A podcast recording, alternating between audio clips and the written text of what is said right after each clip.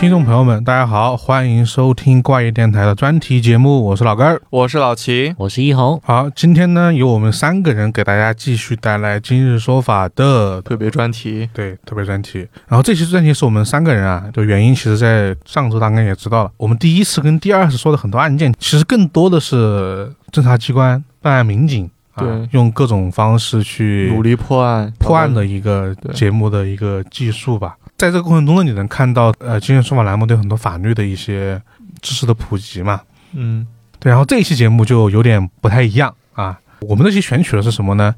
是当侦查机关出现错误的时候，法律又该如何去运行的一个节目。嗯然后呢，在二零一三年啊，当时应该是国家有一个统一的对这种政策之类的政策，对。然后二零一三年《今日说法》是出了很多期关于这种判错案件的这么一个节目的一个呈现。然后呢，我们这些就选取了三个啊，在不同年代因为不同原因，导致无辜的人然后被错判的那么一个情况。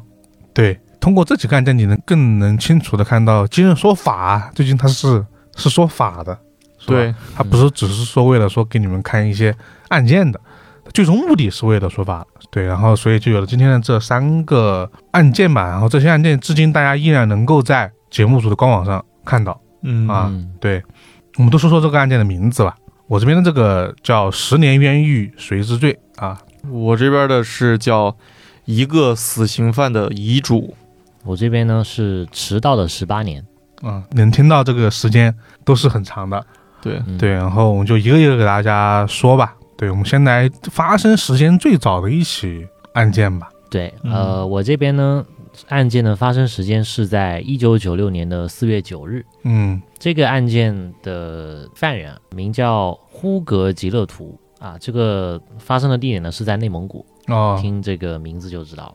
对嗯对，这个呼格吉勒图呢是一个刚刚十八岁的年轻人，他呢是在自己的家里排行老二。嗯对，父母给他取呼格吉勒图这个名字的寓意呢，就是很有前途，很有希望。对，但是没想到呢，他十八岁的时候就被判有流氓罪和杀人罪，被嗯执行死刑了。嗯，那么这个案件的具体情况是怎么样呢？我们的节目组啊是以呼格吉勒图的父母，他的父亲叫李三仁，母亲叫尚爱云，从这两个人的视角开始来给大家讲述的。这个李三人跟尚爱云呢，是在案发后的第二天才知道的，嗯也就是四月十日。四月十日的早上八点半，这个呼格吉勒图的朋友严峰就到家里来告诉他们说出事了。严峰呢和呼格吉勒图一样啊，都是在卷烟厂里打工的临时工。出事那天晚上呢，他们都在上班，然后在三班倒的工作制里啊，那天他们上的是中班，从下午三点一直上到凌晨。然后呢，中间上到了晚上七点多的时候，两人就商量好出去吃饭，嗯喝了二两白酒吧。那个时候呢，按照单位规定啊，吃饭的时候是不能喝酒的。啊然后他们吃完饭，从饭馆出来之后呢，就想着去买几块泡泡糖遮遮酒味。然后这个严峰就在原地等，然后那个呼格就去买东西了。呼格去买完泡泡糖回来之后，两人回到了自己各自工作的车间。嗯，然后过了十分钟左右呢，这个呼格呢又从他的车间来找到严峰，嗯他的样子很神秘，跟他说出事了，让他跟他出去一下。啊，出什么事了呢？有点可疑啊。然后他们就来到了厂房附近的一个厕所里，公共厕所。啊当时呢，呃，这个厕所啊，其实就在呼格家附近。对，这个厕所呢，也离他们工作的厂房不远。当年的那个厕所呢，全是那个砖瓦砌成的，嗯，嗯对，就是那种颜色很简陋的那种旱厕。对，呼格呢就跟严峰说，他刚才回家取钥匙的时候，听到啊这个女厕所里面有人在喊，感觉好像是出事了。然后那个严峰就走进了那个女厕所里喊了两声，然后发现里面没动静，里面是一片漆黑嘛，他就拿打火机照了一下，然后发现有一具裸体的女尸躺在一个矮墙上。它这个矮墙呢，就是呃两个坑位中间的那道墙。哦，用来分隔的那道墙。对嗯一看到有具裸体女士，两人吓得转头就跑。嗯然后呼格就建议说啊、我俩去报案吧。然后呢，他们就赶紧去了治安亭啊、没想到呼格这一次报警行为呢，让自己走上了一条不归路。哦，两人报完案之后就回到了卷烟厂继续上班。当时呢，大概是晚上九点，警察呢就来到了卷烟厂，把两人带回了警局进行审问。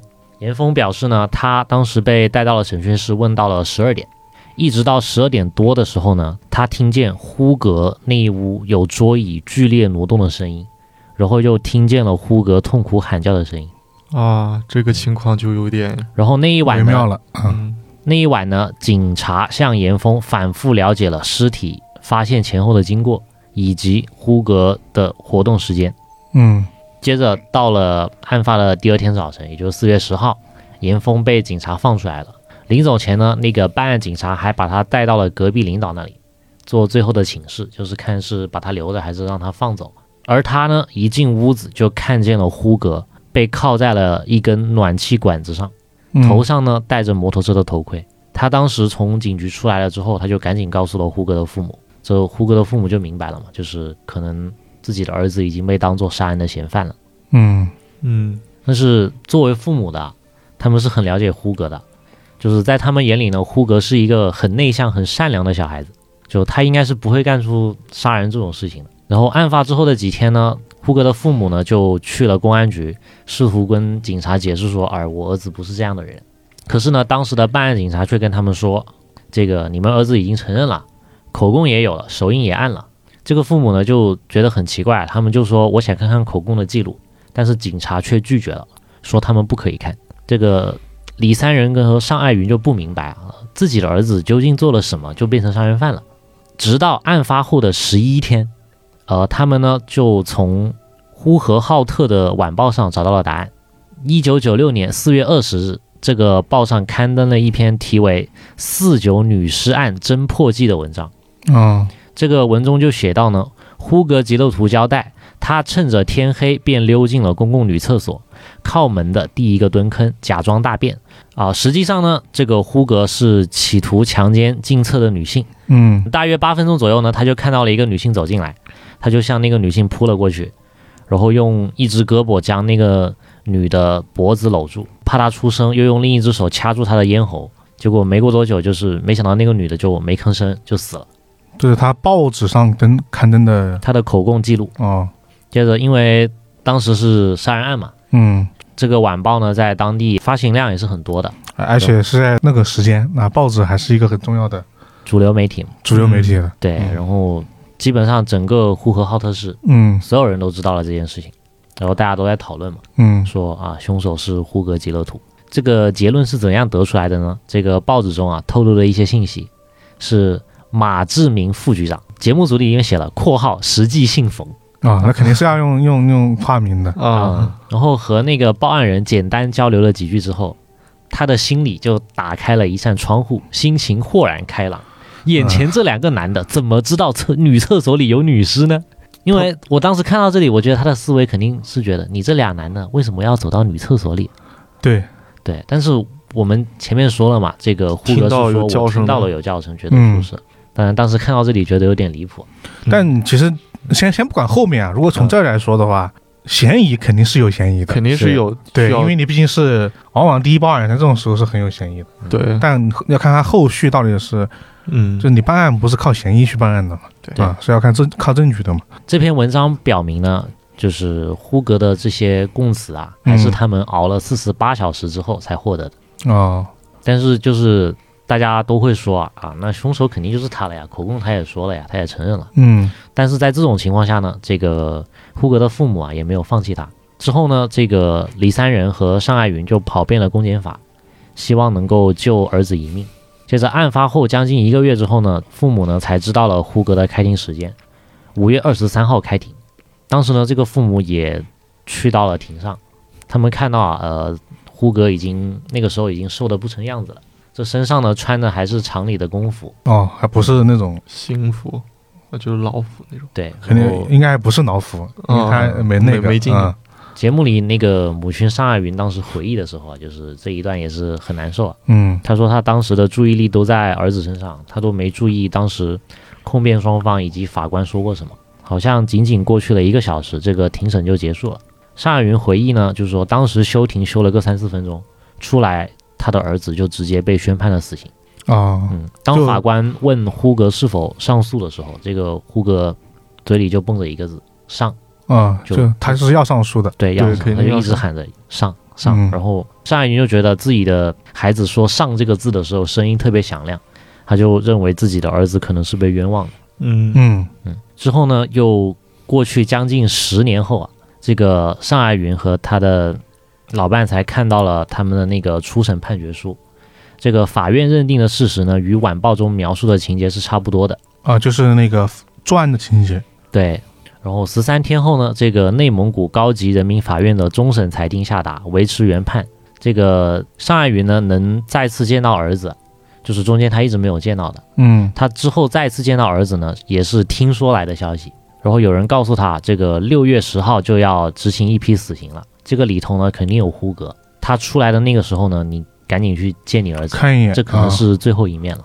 这个算上四四月九日案发当天到六月十日，一共只有六十二天，这个胡格就要执行死刑了。两个月的时间只有，对，因为一九九六年四月，全国呢开始了严打斗争，啊，这个各地的公安、司法机关以及对严重危害社会治安和人民群众生命财产安全的暴力犯罪进行了集中打击。这个为什么会这么快呢？就呼格这一案子，六十二天就马上就判了，嗯，因为当时强调了要从严、从重、从快。对，因为当年的社会背景就是社会治安就不是特别的不是不是特别，是极其之差，就你走路上都可能会被别人对抢抢劫之类的。然后然后全国案件都是频发的一个状态吧，这是他那个案件的一个背景吧。嗯，这个六月十日一大早呢，这个尚爱云就赶到了看守所嘛，嗯。他就站在那个大门那个地方，他就看到儿子出来了，然后那个儿子也是低着头就上了警车，然后他看到警车跑的时候，这个母亲还追着警车走，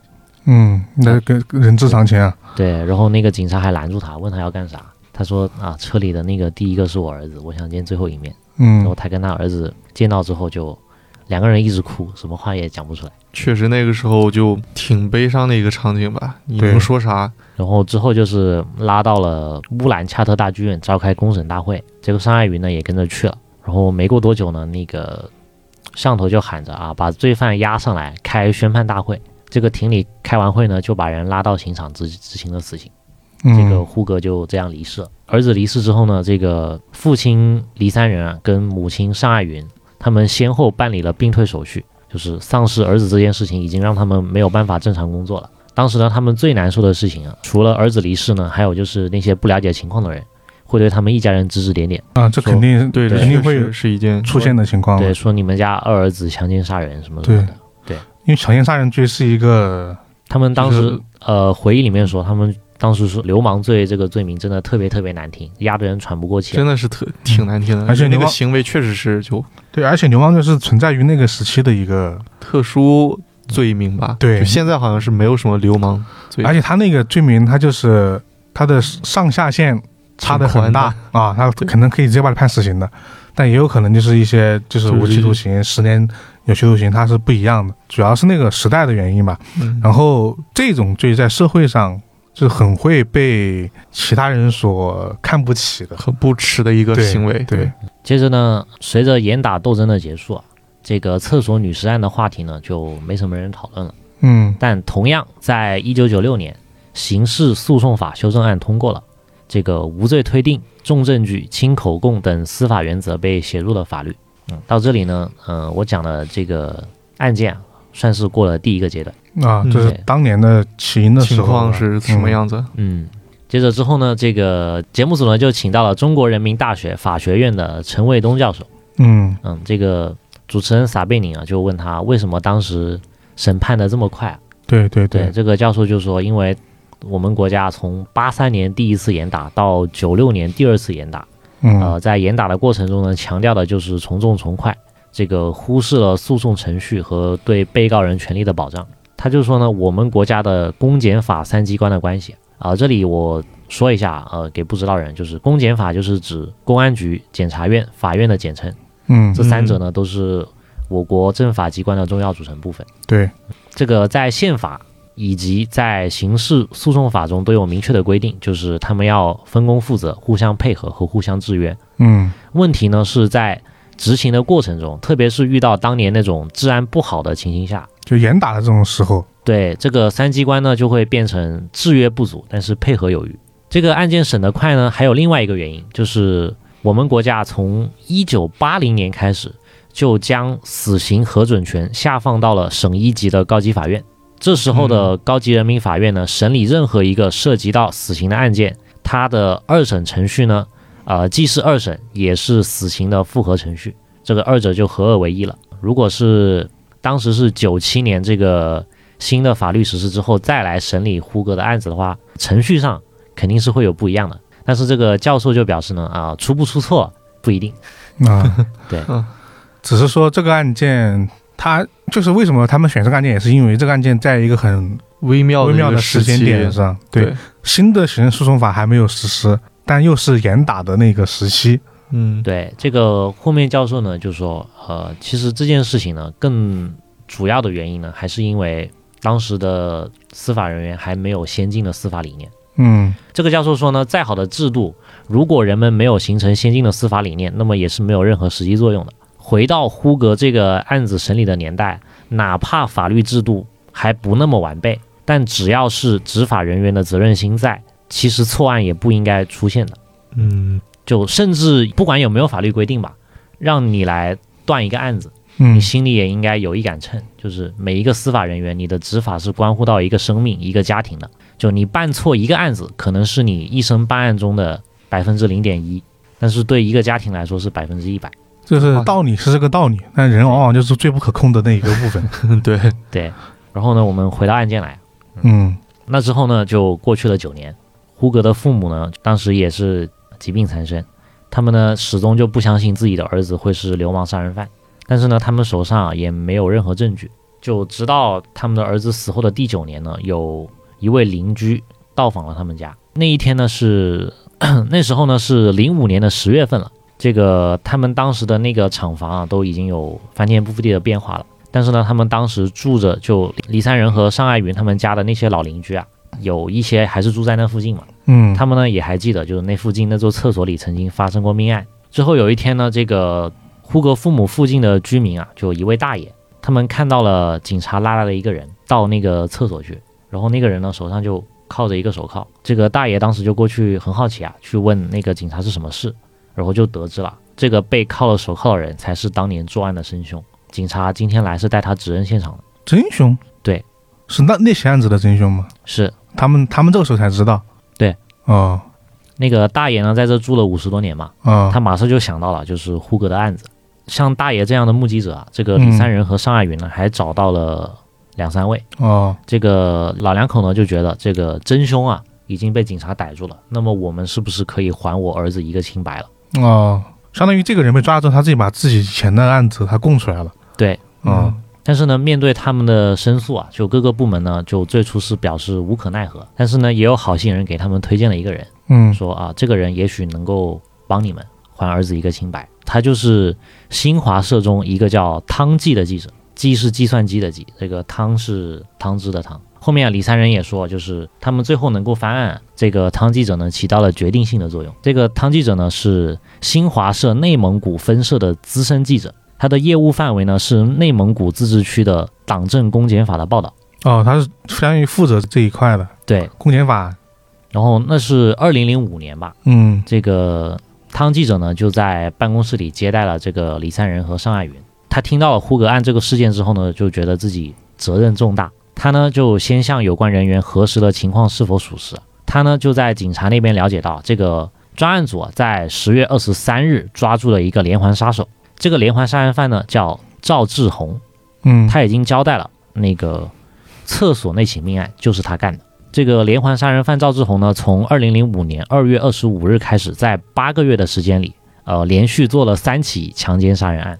对，为了找到他，公安部挂牌督办此案，就全国著名的刑侦专家、画像专家都来到内蒙古这边协助调查，这样才最终抓到了这个人。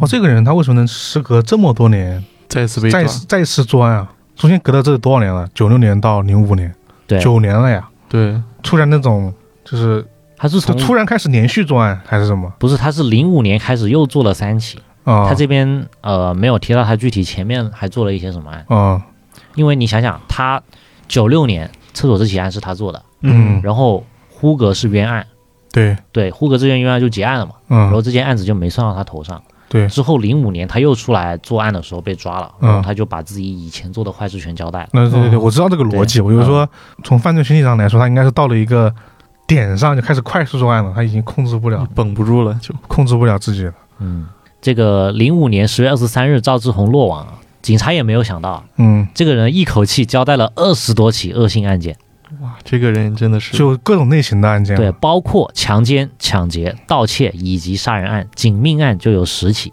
哦，那就是他这一年一直都有作案，挺凶残的一个人，嗯算是。罪大恶极了，这种事。嗯对，其中他就交代啊，他呃，一九九六年四月份，他曾在呼和浩特市一个厕所内强奸并杀害过一名年轻女性，这就让那个审讯人员都很吃惊。嗯这个赵志红呢，也始终就承认这个案子就是他做的。警方呢也认为啊，这个案子就是他做的，因为呢，他口供里面交代的一些作案的细节，外人是不知道的，但是他啊能描述的很详细，那估计就是他了。那对，对，应该就是了。这个汤记者呢证实了这些情况之后啊，他呢就决定要行使一名新华社记者的职责。嗯于是呢，他就写了关于呼格案的第一份内参。这个内参呢，顾名思义就是内部参考的意思。广义的内参呢，是任何机构搜集的供内部人员参考的信息资料。嗯就在我国呢，新闻内参特指新闻媒体向各级党政机关专门呈送的一种新闻报道，是新闻的一种特殊形式。与普通的新闻不同，这个新闻内参呢是一种不进行公开发布的报道，这个就是内参。对，它的这个内参呢，名为《内蒙古一死刑犯父母呼吁警方尽快澄清十年前的冤案》。这个汤基呢也没想到，他从写这篇报道开始呢，就与呼格吉勒图这个名字再也无法分开了，那就说明第一个内参没起什么作用嗯啊对，应该是。还是有起作用的。啊。这个二零零三年三月呢，这个上头就正式成立了复查组，政法委牵头，组长呢还是当时的副书记啊宋喜德。啊，这个总体的意见呢，就是呼格吉勒图的原审判决可以认定为就是原案。啊，对，不过呢，这只是一个系统内部得出的结论，最终啊还是要等到法院启动再审程序之后，做出一个无罪的判决，这件事情才能算结束。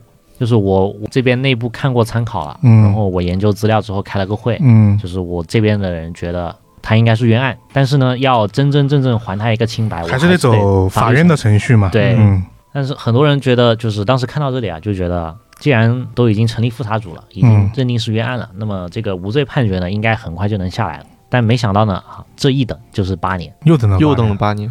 嗯。之前就说了嘛，他们已经做出结论了，认为是冤案。可是呢，之后就再也没有下文了。啊，就整个没有启动再审程序。是这个零六年十一月呢，汤计突然接到了电话，嗯就一个人要他立即督促法院刀下留人。啊，这个留的是谁呢？就是赵志红。给他打电话的呢是一些公检法的工作人员。啊这个零六年十一月二十八日，这个赵志红的案件就开庭了。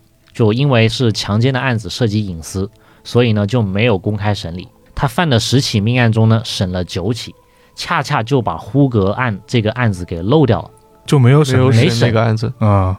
那如果就这样把他处以死刑的话，那这个案子就有点说不清了。对，上个案子就说不清了嘛。对对这个呼格吉勒图案的遗漏呢，就隐含着一种可能性，嗯，就是如果我现在就把赵志红判死刑嗯，杀了，那呼格的案子就永远都是谜了。对，为了留下这个赵志红呢，这个汤计就立刻行动起来了，他就走访了当时的公检法机关。期间呢，他也拿到了这个赵志红的笔录复印件，嗯一共有四份笔录吧，是由四组审讯人员做出的。在这份记录中呢，这个赵志红对自己作案的手法、对女性受害的特征描述、几次供述都很稳定。在四次笔录中呢，赵志红不但对死者的特征描述稳定，而且对受害人的暴力侵犯过程也与警方调查到的描述一致。嗯参与赵志红专案组的成员呢，还提到，这个当年案发的那个厕所啊，当时他们去认的时候呢，其实是已经拆除的了。在周边环境变化极大的情况下，这个赵志红呢，还对现场指认的极其准确，所有方位啊，各种进出口啊，都能讲得很清楚。这个人心理素质是有一点。不是说孙律师那种属于这种变态杀人犯这种类型的人。对，然后当时时任呼和浩特市公安局副局长的贺峰啊，嗯也是专案组的成员，他对呼格案呢也很了解。多年来呢，他为这个呼格翻案也做出了很多努力。就针对这个案件呢，他还请了当时的心理测试专家给那个赵志红做心理测试。然后这个心理测量专家呢是杨成勋啊，呃，这个节目组呢呃介绍他是老刑侦专家了。二十多年前呢，他研发了中国第一台测谎仪，哦还是个工程师嘞。嗯，并因此接受了央视《东方之子》栏目的专访。零五年呢，赵志红落网后呢，呼和浩特市公安局呢就请他为赵志红测谎。嗯杨老师呢，当时是觉得赵志红的心理状态是属于比较平静的，因为呢，赵志红心里很清楚，我已经犯了十起命案了，再多一起对我来说也是无所谓的事情。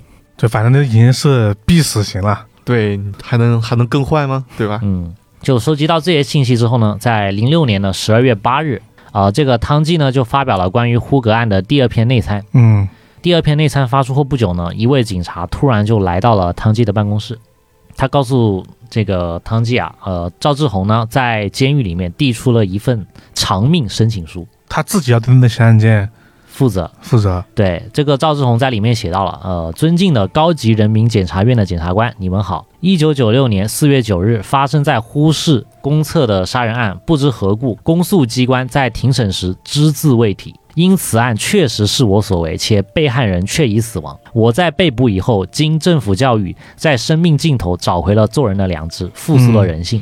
现特向贵院申请派专人重新落实彻查此案。我觉得虽然节目组没说，但我觉得应该是公检法人员做了一些努力啊。对，这封申请书啊，很显然是要递交给高级人民检察院的，嗯，但是呢，这个警察却直接拿给了汤季。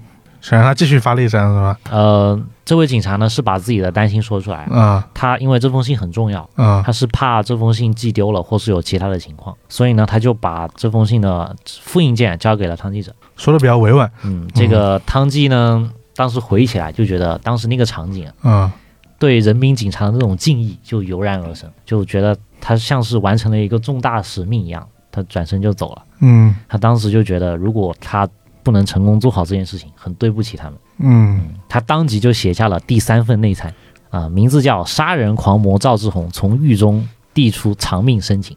这个零六年十二月二十日，这个内参发表之后呢，就迅速起到了作用，把赵志红算是保住了，没有那么快执行死执行实行啊。是但是呢，随后的一年里，对呼格案的重审工作啊，却始终没有启动。因为呢，呃，总有人提出这样的观点：是赵志红的案件里，你光有口供没有物证。对，没有。而且这个时候刑事诉讼法改过了嗯啊，就很尴尬。是之前啊，是在呼格的那个案件的时候呢，嗯呃，有一份鉴定书是表明呼格吉勒图本人他的左手拇指指甲缝内嗯有 O 型的人血，啊，而死者呢也是 O 型血。有啊人认为呢，这就是铁证了呀。这当年反正是靠这来判定的。对，嗯但是呢，这个副局长贺峰啊和其他警察就认为 O 型血的人口比例很高，嗯在没有做 DNA 检测的情况下，你很难说明这个呼格手中的人血就是属于死者的。对，当零六年啊，这个要复查呼格案的时候呢，这些手指甲、血迹这些检材啊早就没了。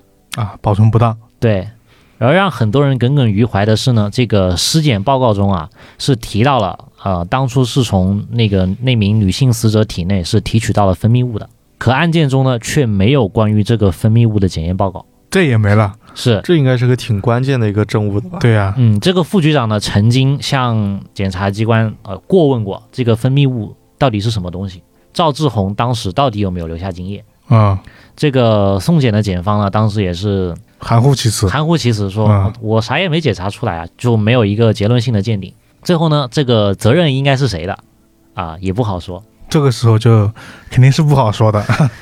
呃，赵志红呢被捕后曾交代啊，他是对厕所女尸案中的受害人实施了强奸并留有精液的。嗯呃，后面节目组里也说了，在一九九六年，如果从死者体内提取的就是精液，公安部是有能力进行 DNA 检测的，基层公安可以测定血型。如果要是在死者体内这个精斑能检验出血型和呼格配不上的话，马上就能翻案了。但就是这么简单的事情，当时的执法人员就没人做到。这是一个挺严重的疏漏了，算是。嗯，九六年应该，我上次说那个案件九一年嘛，我上期说那个案件，嗯那个时候还是没有 DNA 检测的。对，是九六年。然后死者体内的分泌物呢，就莫名其妙的不见了。这样的情况呢，就不但导致了最后无法确定赵志红是厕所女尸案的真凶，也丧失了为胡格翻案的机会，就证据没了。嗯，对，那么这份分泌物究竟去了哪里呢？啊、当时有三种说法。第一种说法是在现场没有采回来这个这个我觉得应该不不会。啊、啊第二种是说经班采回来了，工作不认真给弄丢了。第三种呢，就是执法人员比对完之后和胡格不匹配，后面觉得再查下去又嫌麻烦，直接把经班扔了，不管了，然后直接把胡格给扣留了。这属于是不利于把他变成凶手啊。这几种说法呢，这个汤计认为啊是第二种，丢了的可能性会大一点。嗯就工作大意弄丢了嘛。而且呢，呃，推动呼格案再审的一些人士啊，也认为，就算我们现在没有客观证据，就口供而言，这个赵志红的供述显然要比呼格的要更加准确。对他更加细节。嗯，呼格交代的口供呢，和案件实际是有偏差的。比如说，被害人是短发，呼格呢却交代的是长发。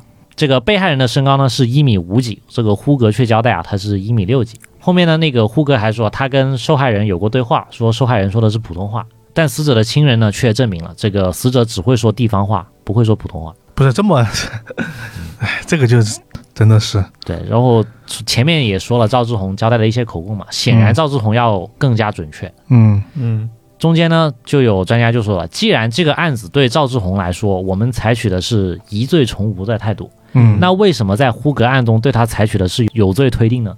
这就反映了当时执法人员的立场和观点是有很大问题的。接着呢，时间就来到了二零零七年，这个新华社的记者汤季呢就找到了当时的高级人民检察院的检察长，就试图说服对方就此案进行抗诉。可是呢，那个检察长啊却并不赞同他这么做。为什么呢？这个检察长表示，如果他们当时就抗诉啊、是能开庭，但是你掌握的这些东西都不足，还是会维持原判的。啊，就可能失败，目前的证据还是有点缺。对，目前没证据，只有口供 啊。这样的话呢，在程序上就成了个死结。再审判决肯定就是终审了，你终审审完了就翻不了案了。嗯这个检察长呢，就给汤计提供了一个思路，说你们可以跨省，由最高法院指定到其他省区的法院进行跨省区审理。这个汤计呢，就发表了呼格案的第四篇内参，就是内蒙古法律界人士建议呼格吉勒图案跨省审理。然后啊在他不断努力的同时呢，这个呼格的父母李三仁和尚爱云呢也在努力。就从知道真凶落网的那一天，他们呢每天一大早要出门，就周一到周五就都会去内蒙古自治区的公安厅向法院、检察院反映情况，写材料啊、找人啊、申请再审啊，就什么都做过了。就为了尽快推动法院的再审程序，嗯他们呢还找了当时呼和浩特的一名律师，以及北京的一名律师做他们的代理人。这个零六年底的相关的法律材料呢，就已经递交到了高级人民法院了。当时呢，两位律师呢预期的那个再审决定书送达的时间啊，应该是在半年左右就会有一个结果。啊嗯，根据刑事诉讼法第二百零四条规定呢，当事人及其法定代理人、近亲属的申诉呢，符合下列情形之一，这个人民法院是应当重新审判的。第一条就是有新的证据证明原判决、裁定认定的事实确有错误。呃，这个他们的代理律师呢就认为啊，赵志红的出现完全就符合这一规定嘛。但是呢，他们呀也曾到两级法院去申请过阅卷，但是当时的卷呢已经不在了，说是被办案机关调走了。后面去到内蒙古的高级法院呢，也没有看到。然啊后两位律师呢，也也很无奈。后面一直到了零九年，依然看不到再审的希望，拖了很久。可是已经又过了好几年了。对，但是那一年呢，有一个媒体人叫朱顺忠，嗯，他呢也很关注这个呼格案嘛。他呢从零六年开始之后的八年时间里，写过十二篇报道关于呼格案的。哦一直都在写。对他一直也是在努力帮呼格翻案的人之一。然后他那天呢就接到了一个电话，这个打电话的人呢没有报出自己的姓名，嗯他只说呢自己是来自于内蒙古检察系统的一名尚有良知的检察官。这个词儿就有点严重了。嗯，电话那头人就讲呢，我不想跟你说什么，我只想给你一个东西。十分钟之后呢，他就收到了一份四页的传真，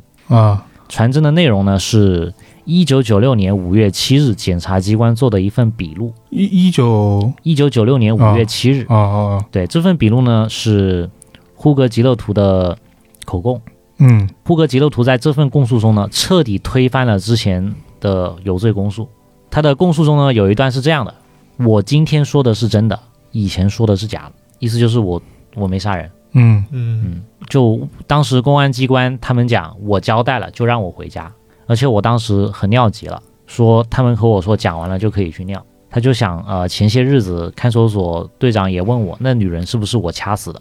我猜那女人已经死了。原来公安局的人说那女人没死，认出我来了，所以我就全讲了。以前讲的不是真的。啊，这属于是非法取证的。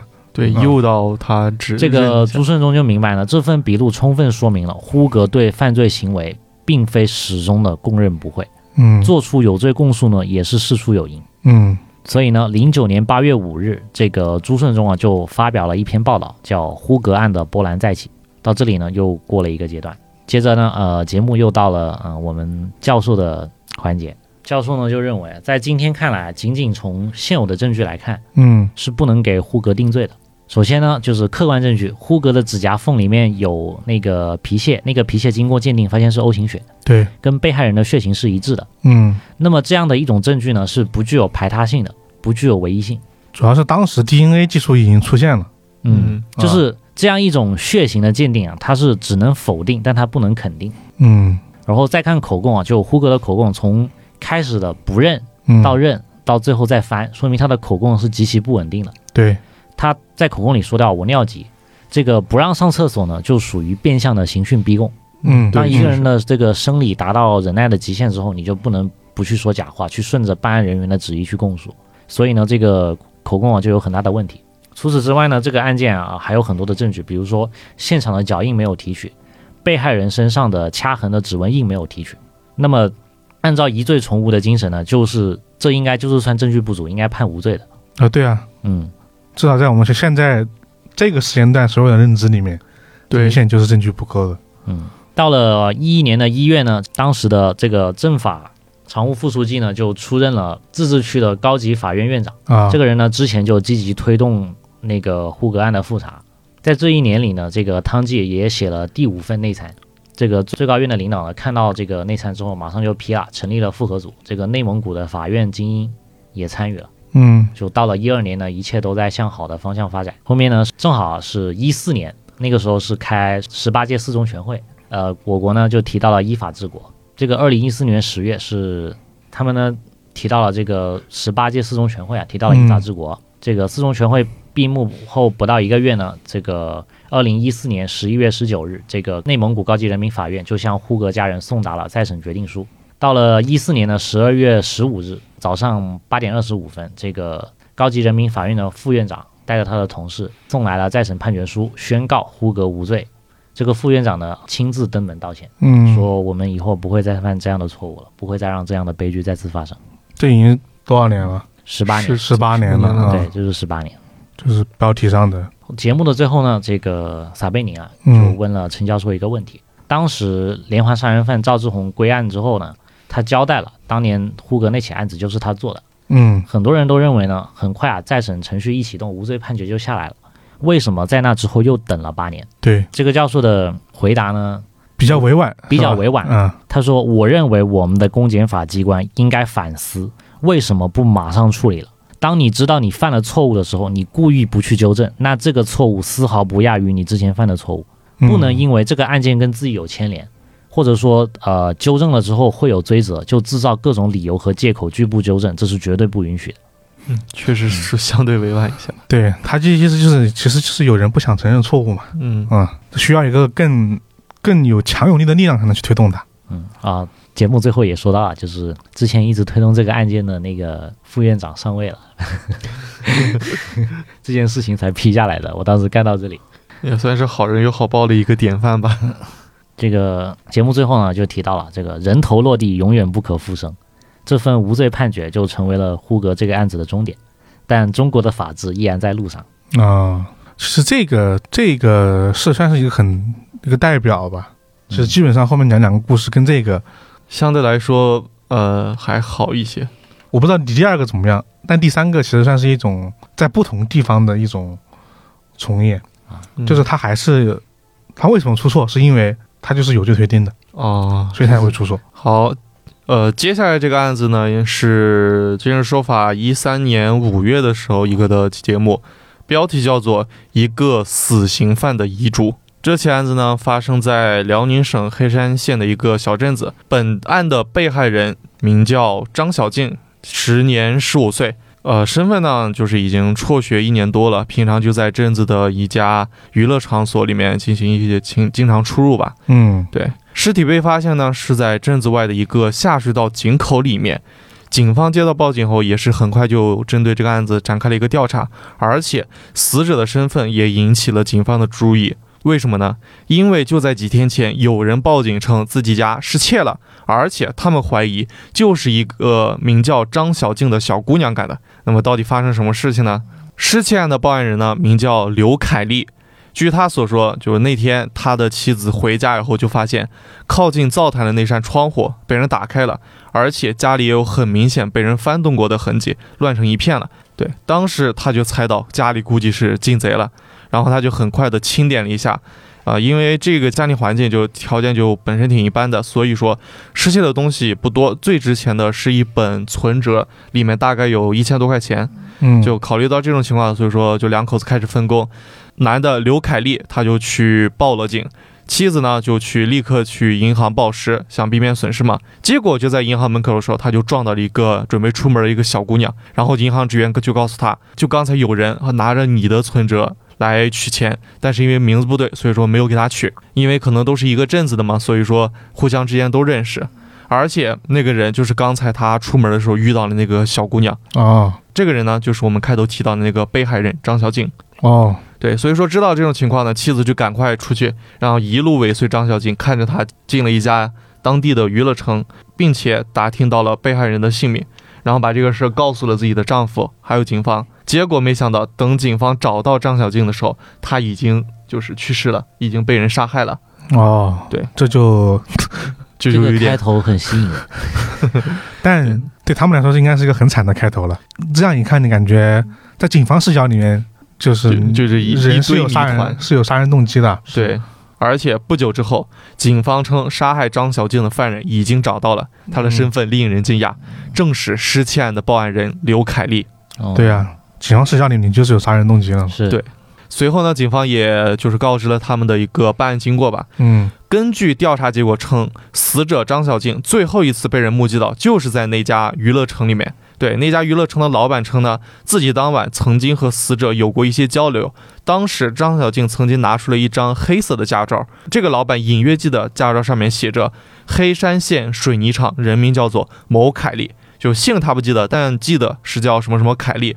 嗯，对，按照常理，那这个就应该就是张小静几天前从偷到的东西之一吧。对，警方也针对这一点，对刘凯丽和他的妻子进行了一个分开审问，两人都称驾照就在家里，而且警方也确实在那个家里，就在他们家里找到了那本驾照，上面就写着黑山县水泥厂刘凯丽。那么这个时候问题就来了，原本应该在张小静手里的赃物是怎么回到刘凯丽手里的呢？嗯，就还是说，就在张小静的尸体被发现之前，两人就他们两个有过接触，嗯但是没有告诉别人吗？嗯因此，警方就开始怀疑这个刘凯丽有很明显的杀人的嫌疑。根据当时的警方留下的笔录称，刘凯丽在被警方询问后，就很快的交代他的犯罪过程。据他称，他当晚在街上无意间发现了死者，上前索要存折，对方不给，也不承认他有偷盗的这个行为。嗯随即呢，两人就发生了一个互相的拉扯。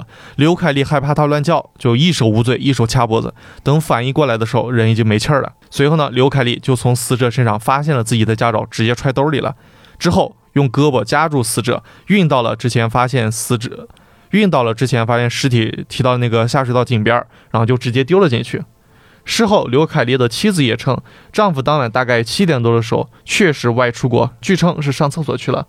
对，出去的时间大概是一刻钟左右，反正不到半个小时，这是他妻子的一个证词。嗯对现在呢，案子到了这儿，有物证那本驾照，有人证娱乐城的老板的口供，有动机追查失误，有时间案发当晚确实出去过，而且还有嫌疑人刘凯丽自己的这个口供，这个案子呃基本到这儿也就算结了。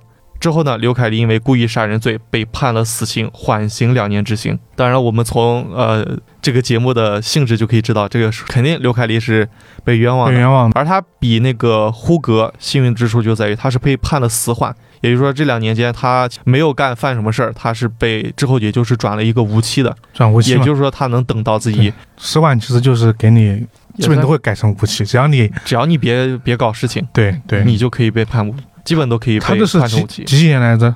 啊。他是那个九七年底啊被判入狱的，嗯，他属于是刑事诉讼法已经对，就已经改过之后的，对生效的时候的。然后说回这个案子，对于刘凯丽被判入狱这个结果，刘家人他们是肯定不可能接受的嘛。嗯就，好好的一个人，怎么就成了杀人犯呢？对，而且他们也觉得警方提供的证据是很有问题的。首先，他们说刘凯丽是为了讨要失物，于是痛下杀手。但是呢，存折里总共只有一千多块钱，而且还已经在银行里挂了报失，也就是说，相当于就没怎么丢东西。嗯，就这种情况下，你犯不着杀一个人。对，而且刘凯丽她口供称自己是害怕死者乱叫，所以捂住了对方的嘴，掐住了对方的脖子。但是呢，刘凯丽她是抓贼的，又不是做贼的，她有什么可怕的呢？对，应该怕的是那个死者。死者，嗯对，所以说动机上、行为上就感觉不是很合理。其次，刘凯丽的妻子事后虽然没有否认丈夫当晚确实出去过这个事实，看起来她像是有作案时间的，但是呢，从刘凯丽家到她自称和死者发生冲突的那个地方，再到弃尸地点，路程大概有两公里，一个来回大概就是四公里。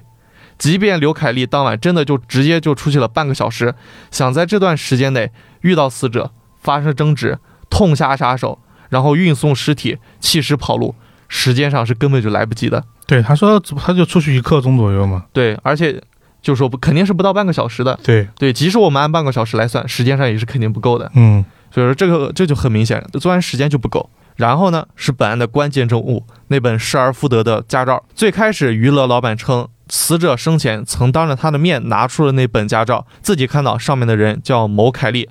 但是呢，第二次口供的时候，他又称，就是关于驾照上的事情，他其实也记不太清了，没有办法确认那本驾照就是嫌疑人刘凯丽的驾照。嗯，对，，如果关键物证不存在的话，那么所谓的证据链也就是不存在的。对，最后是死者张小静，警方在尸检的时候发现，死者在被人杀害前曾经和男性发生过关系，是不是强暴，我不无法确定，但是可以确定的是，死者体内发现了男性的精斑，检测以后发现对方的血型是 A 型，而嫌疑人刘凯丽的血型是 O 型血。话说到这儿，从目前的情况来看，刘凯丽确实应该是清白的。那他嗯为什么要承认杀人的一个罪行呢？对，从刘凯丽他家属的口口中得知，这个人疑似遭遇了严重的刑讯逼供，就是说被打的、被电棍电的，实在是没有办法了，只好认下这个罪名。而在他写给律师的信中，就详细讲述了自己被逼供的一个过程。记者事后呢，也是想采访一下当地的一个警局，但是呢，遭到了一个拒绝。而我们从事后的审判结果来看，就是嫌疑人刘凯丽，他依旧被判了一个死缓。对，不是说证据不充分嘛，就刘家人已经进行了一个反驳嘛。那，为什么然还是被判了？记者也是采访了当年负责审判的法官，法官呢对刘家人的质疑一一提出了一个解释。首先是作案时间，当初刘凯丽妻子关于丈夫外出的时间的供述，其实一共有两份。第一份就是一开始说的大概出去了一刻钟左右的一个证词，嗯对，但是在第二份证词里面，妻子称她也记不太清了。这件事啊其实是可以理解，毕竟一个普通老百姓遇到这种情况，确实是很容易慌张，哎，这不是推理小说，记不清的，没人给能给你精确的报时间，对，确实很容易懵。嗯面对这种情况，法院考虑到两次证词的之间的冲突，以及证人和嫌疑人之间的亲属关系，嗯因此没有采用妻子的证词。其次是娱乐城老板的证词，在法院对他第二次供述中，就是他确实说自己现在也不是特别的确认，因为毕竟已经过去一段时间了嘛，嗯当时也确实没有特别的注意。但是他补充到，自己一开始做的证词应该是更准确一点的，因为那个时候距离案发最近，记忆应该是最清楚的。因此，法院判定该物证和人证的证词是有效的。对，关于这一点呢，就是本案的一个律师吧，也进行了一个反驳，就是说，你们如果怀疑张小静真的拿过这本驾照，那为什么不做个技术检定呢？查一查上面有没有死者的指？纹，嗯，对但是呢，众所周知，指纹这种东西是可以被擦掉的，而且现在已经有了一个人证，至于法院具体有没有进行一个技术鉴定，关于这一点节目中没说，我们也没办法确定这也不是这不是法院该做的事儿啊。就警方啊，对，法院只是来审理你提供的证据，东西嘛。嗯，对，总之关于这一点我们是没办法确认的。然后是死者体内发现的精斑检测是 A 型血，和嫌疑人刘凯丽的血型不符合。嗯关于这一点，法院认为精斑只能说明死者在生前曾经和一名拥有 A 型血的男性发生过关系，不能说明那名男性就是凶手，也不能说明刘凯丽就不是凶手。对这一点说这个 感觉有点绕。哦，能理解。对，因为刘凯丽他按他们说他应该他没有强奸，对，刘凯丽可是没有强奸的。对，对，但是这件事儿不能和他没有杀人就是形成一个比较绑定的一个关系。嗯对，但也有点问题。对，还是有点问题。对，最后呢是关于刘凯丽自称遭到了刑讯逼供一事，但是呢，一方面嫌疑人本身他是没办法提供任何证据的，他没有提供任何证据，而公安局呢则提供了一份书面证明，就是说民警在审讯期间是没有采取任何不合规的手法的，因此法院决定采信刘凯丽的有罪供述。关于是否真的有刑讯逼供这件事儿，讲真，这真的是一笔糊涂账。你说他有吧，你没有证据，你也不能凭空就是指控公安局。嗯，但你说他没有吧？嫌疑人自从接触了检察官以后，就一直称自己是被刑讯逼供的，是被冤枉的。嗯的这种事儿，那万一是真的呢？对，虽然说节目中提到公安局提供了一份自证清白的书面报告，但是呢，负责本案的律师也在节目中反复说，你自己写个报告说你自己没有进行刑讯逼供，那可信度能有多少？嗯你打了人，你也不会承认的。所以说这个事儿是真的没办法确认的一笔糊涂账，就只能是这样子了。而关于该法院的说法呢，节目中也是专门邀请了一位政法大学的教授进行了一个解惑。教授称，从目前的证据来看，想要认定刘凯丽就是本案的凶手，还是有点证据不足的。因为目前所有的证据中，唯一的直接证据就是刘凯丽自己的认罪供述，嗯而且这个供述还是在侦查阶段，就是在警方办案的阶段承认了他的罪行，而在之后的起诉和审判阶段，刘凯丽本人都是一直否认自己杀过人的。其次呢，就是那本关键物证那本驾照。首先，死者张小静当初真的有从刘凯丽家里偷取这本驾照吗？这件事儿是没办法实锤的，因为就连那个人证娱乐城老板自己也不是特别的确认。即便刘凯丽是真的从死者手中拿回了这本驾照，也不一定就是要靠杀人这种手段。你不能说他拿回了这本驾照，那人就一定是他杀的，你不能这么说。嗯对，就像之前死者体内发现的精斑一样，死者死前和一名男性发生了关系，你就能说这名男性就一定是凶手吗？有同样的道理，你不能就这么认定。嗯因此，这名教授就认为，目前的证据不足以证明刘凯丽就是本案的凶手。案子发生到这儿呢，关于刘凯丽的审判到底有没有问题，这个事儿就暂时先放下在这，放在这儿。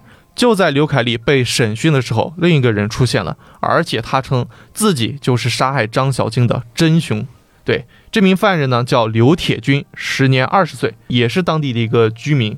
对嗯他被警方注意到，是因为他犯了多起抢劫杀人罪，身上已经背了四条人命。而在供述过程中，他就主动称死者张小静是被他杀害的。哦，这个也是同样的心理吧？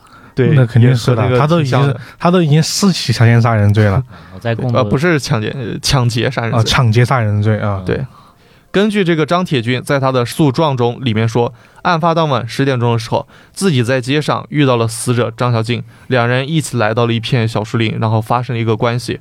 完事后，他就问张小静：“你和几个人就是发生过那个关系？”死者就说他也记不清了。结果这个刘铁军就说：“我是真心真意想和你结婚的，没想到你小小年纪居然就干这种事儿。”边说就边开始勒他的脖子。等反应过来的时候，人已经没气儿了。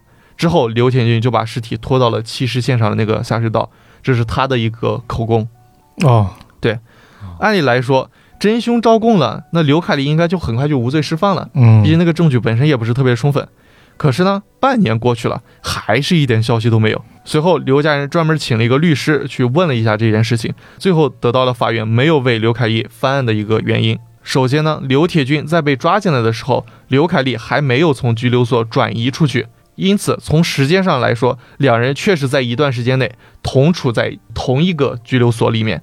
考虑到就是可能存在看管不严的可能性，不排除两人主动沟通进行一个串供的行为。毕竟刘铁军此时已经身负了四条人命，对，啊，他他就说有有可能这种情况，就是说，两个人在监狱在拘留所里反正反正你已经要死了，你帮我扛了，然后我是要么给钱给你，或怎么样？或者之后帮你照顾一下家人什么的。对对对就，他们担心会有这种情况的发生，而且除了刘铁军目前的他自己的供词以外，就是说没有证据能证明他就是杀害死者的真凶，就除了他的口供，没有其他证据可以证明。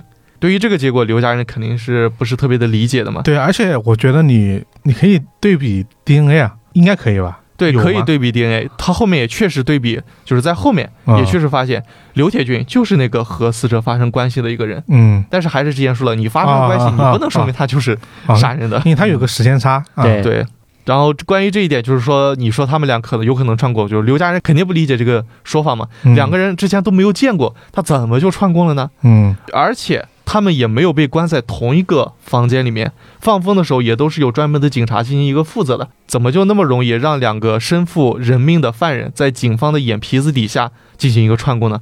感觉这件事就是发生的就很不合理，并且在刘铁军他自己的口供中有大量关于本案的一个细节。据这个刘铁军说，案发当晚，死者找他借钱，但是他没有，然后死者就掏出了一个一本存折，里面有一千五百元，上面还挂着一个小铁牌，这都和刘凯丽他们家的那个存折非常吻合，就是一个非常明确的一个细节。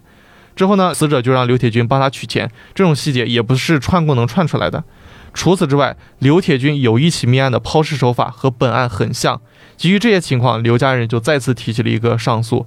其实，包括本案嘉宾都认为，不论是刘铁军他自己的口供是不是真的，但既然他主动说出了自己才是本案的真凶，而且本案不存在团伙作案的情况，就理应进行一个重新调查和审判。但是呢，对于刘家人的上诉，省高级法院驳回了。其实，除了他们刘家人在外进行一个努力外，已经被关进牢里的刘凯丽也曾经向监狱检察院提起了一个上诉。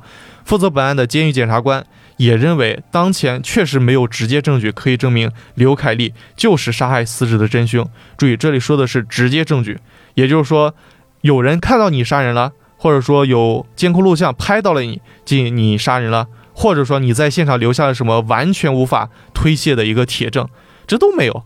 所以说，按照当时法院不在判案中的一个疑罪从无的原则，理应判处刘凯丽无罪的。为此，他们也试图找当地公安提出参与调查，但是公安局不同意，说我们正在审查阶段，你不能参与进来。找当地检察院呢，对方虽然愿意帮忙，但是也无法插手公安局的一个调查过程。而且这个时候，监狱检察官还从当地得到一个关键证物，就是之前说的那个死者体内的精斑，就是这个刘铁军遗留下来的。啊，和他描述的事实也非常的吻合。但是呢，本案严格来说不属于监狱检察院负责，他们只能提出帮助，但不是他们负责的。因此，他们现面对现在这种情况，他们也只能整理一份书面材料，上交给上级检察院，争取能对本案进行一个重新的调查取证。结果这一等就是十年多。在这十年间呢，刘铁军已经因为他自己就是已经确认的那四起案子，判了一个死刑，已经执行了。而在他的资料中就留了下了一封遗书，里面就提到自己就是杀害张小静的凶手，刘凯丽是被冤枉的。哦，他留了份遗书啊，对他留的一封遗书，就是对应标题哦的一封死刑犯留下的遗遗书。哦，事实上呢，后来法院确实派了一个检察官来调查本案，可是简单跟刘家人问了一下情况后，又杳无音讯了。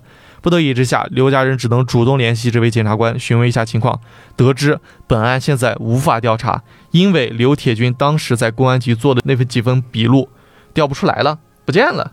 啊，呃，重演了，重演了啊，对，熟悉的情况又出现了。对，所以说现在只能搁置。而刘家人询问警方后，公安局则说：“你这个犯人是在哪儿判的？那卷宗就在哪儿。现在那个犯人既然已经正法了，那卷宗肯定就是在法院了。嗯”随后，他们向法院提出调看这个卷宗，但是被拒绝了。这次之后呢，记者也是专门采访了就当初来调查本案的那个检察官，也就是刘家人专门打电话询问的那个人。嗯对吧？对方在记者面前称，基于目前的情况，本案不构成上诉条件。那目前是什么情况呢？情况就是刘铁军这位自称自己是真凶的卷宗依旧没有调来，法院以和之前没啥区别的证物证词判定本案不构成控诉条件。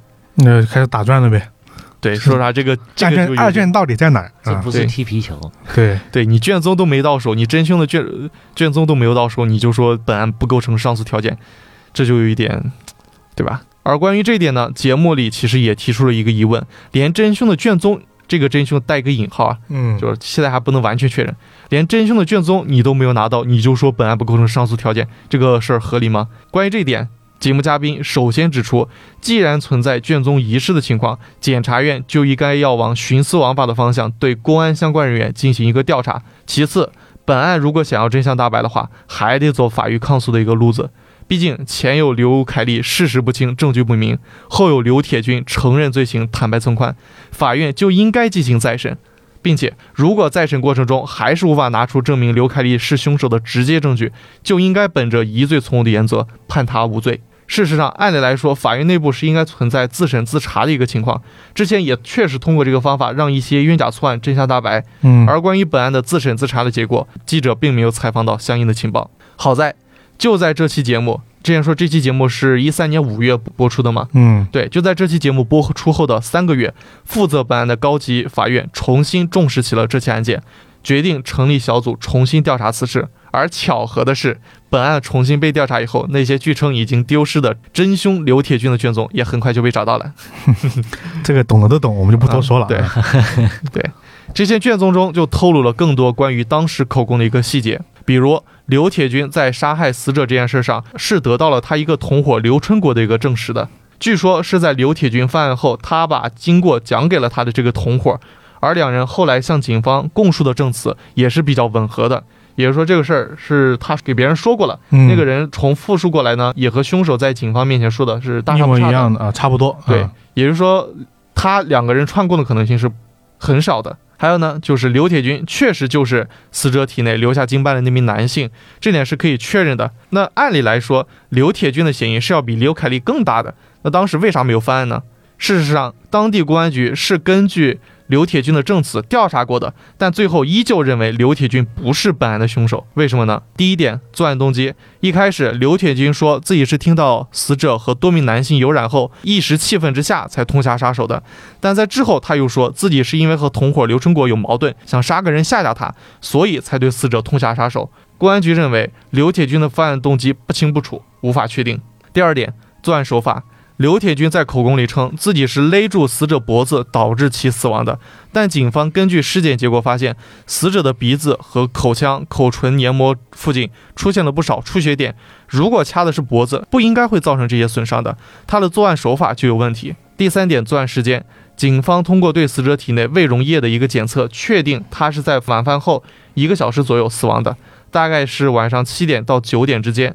而刘铁军称，他和死者见面是在晚上十点左右，杀害死者已经是十一点到十二点左右了，嗯，作案时间就对不上。第四点，案发环境，刘铁军称他杀害死者的时候，周围下起了小雪，但是根据当天的气候台报道，案发当时是晴天，是没有下雪的，这明显是和事实有所违背的。第五点，关键物证，本案佐证刘凯丽是真凶的关键物证就是那本驾照嘛。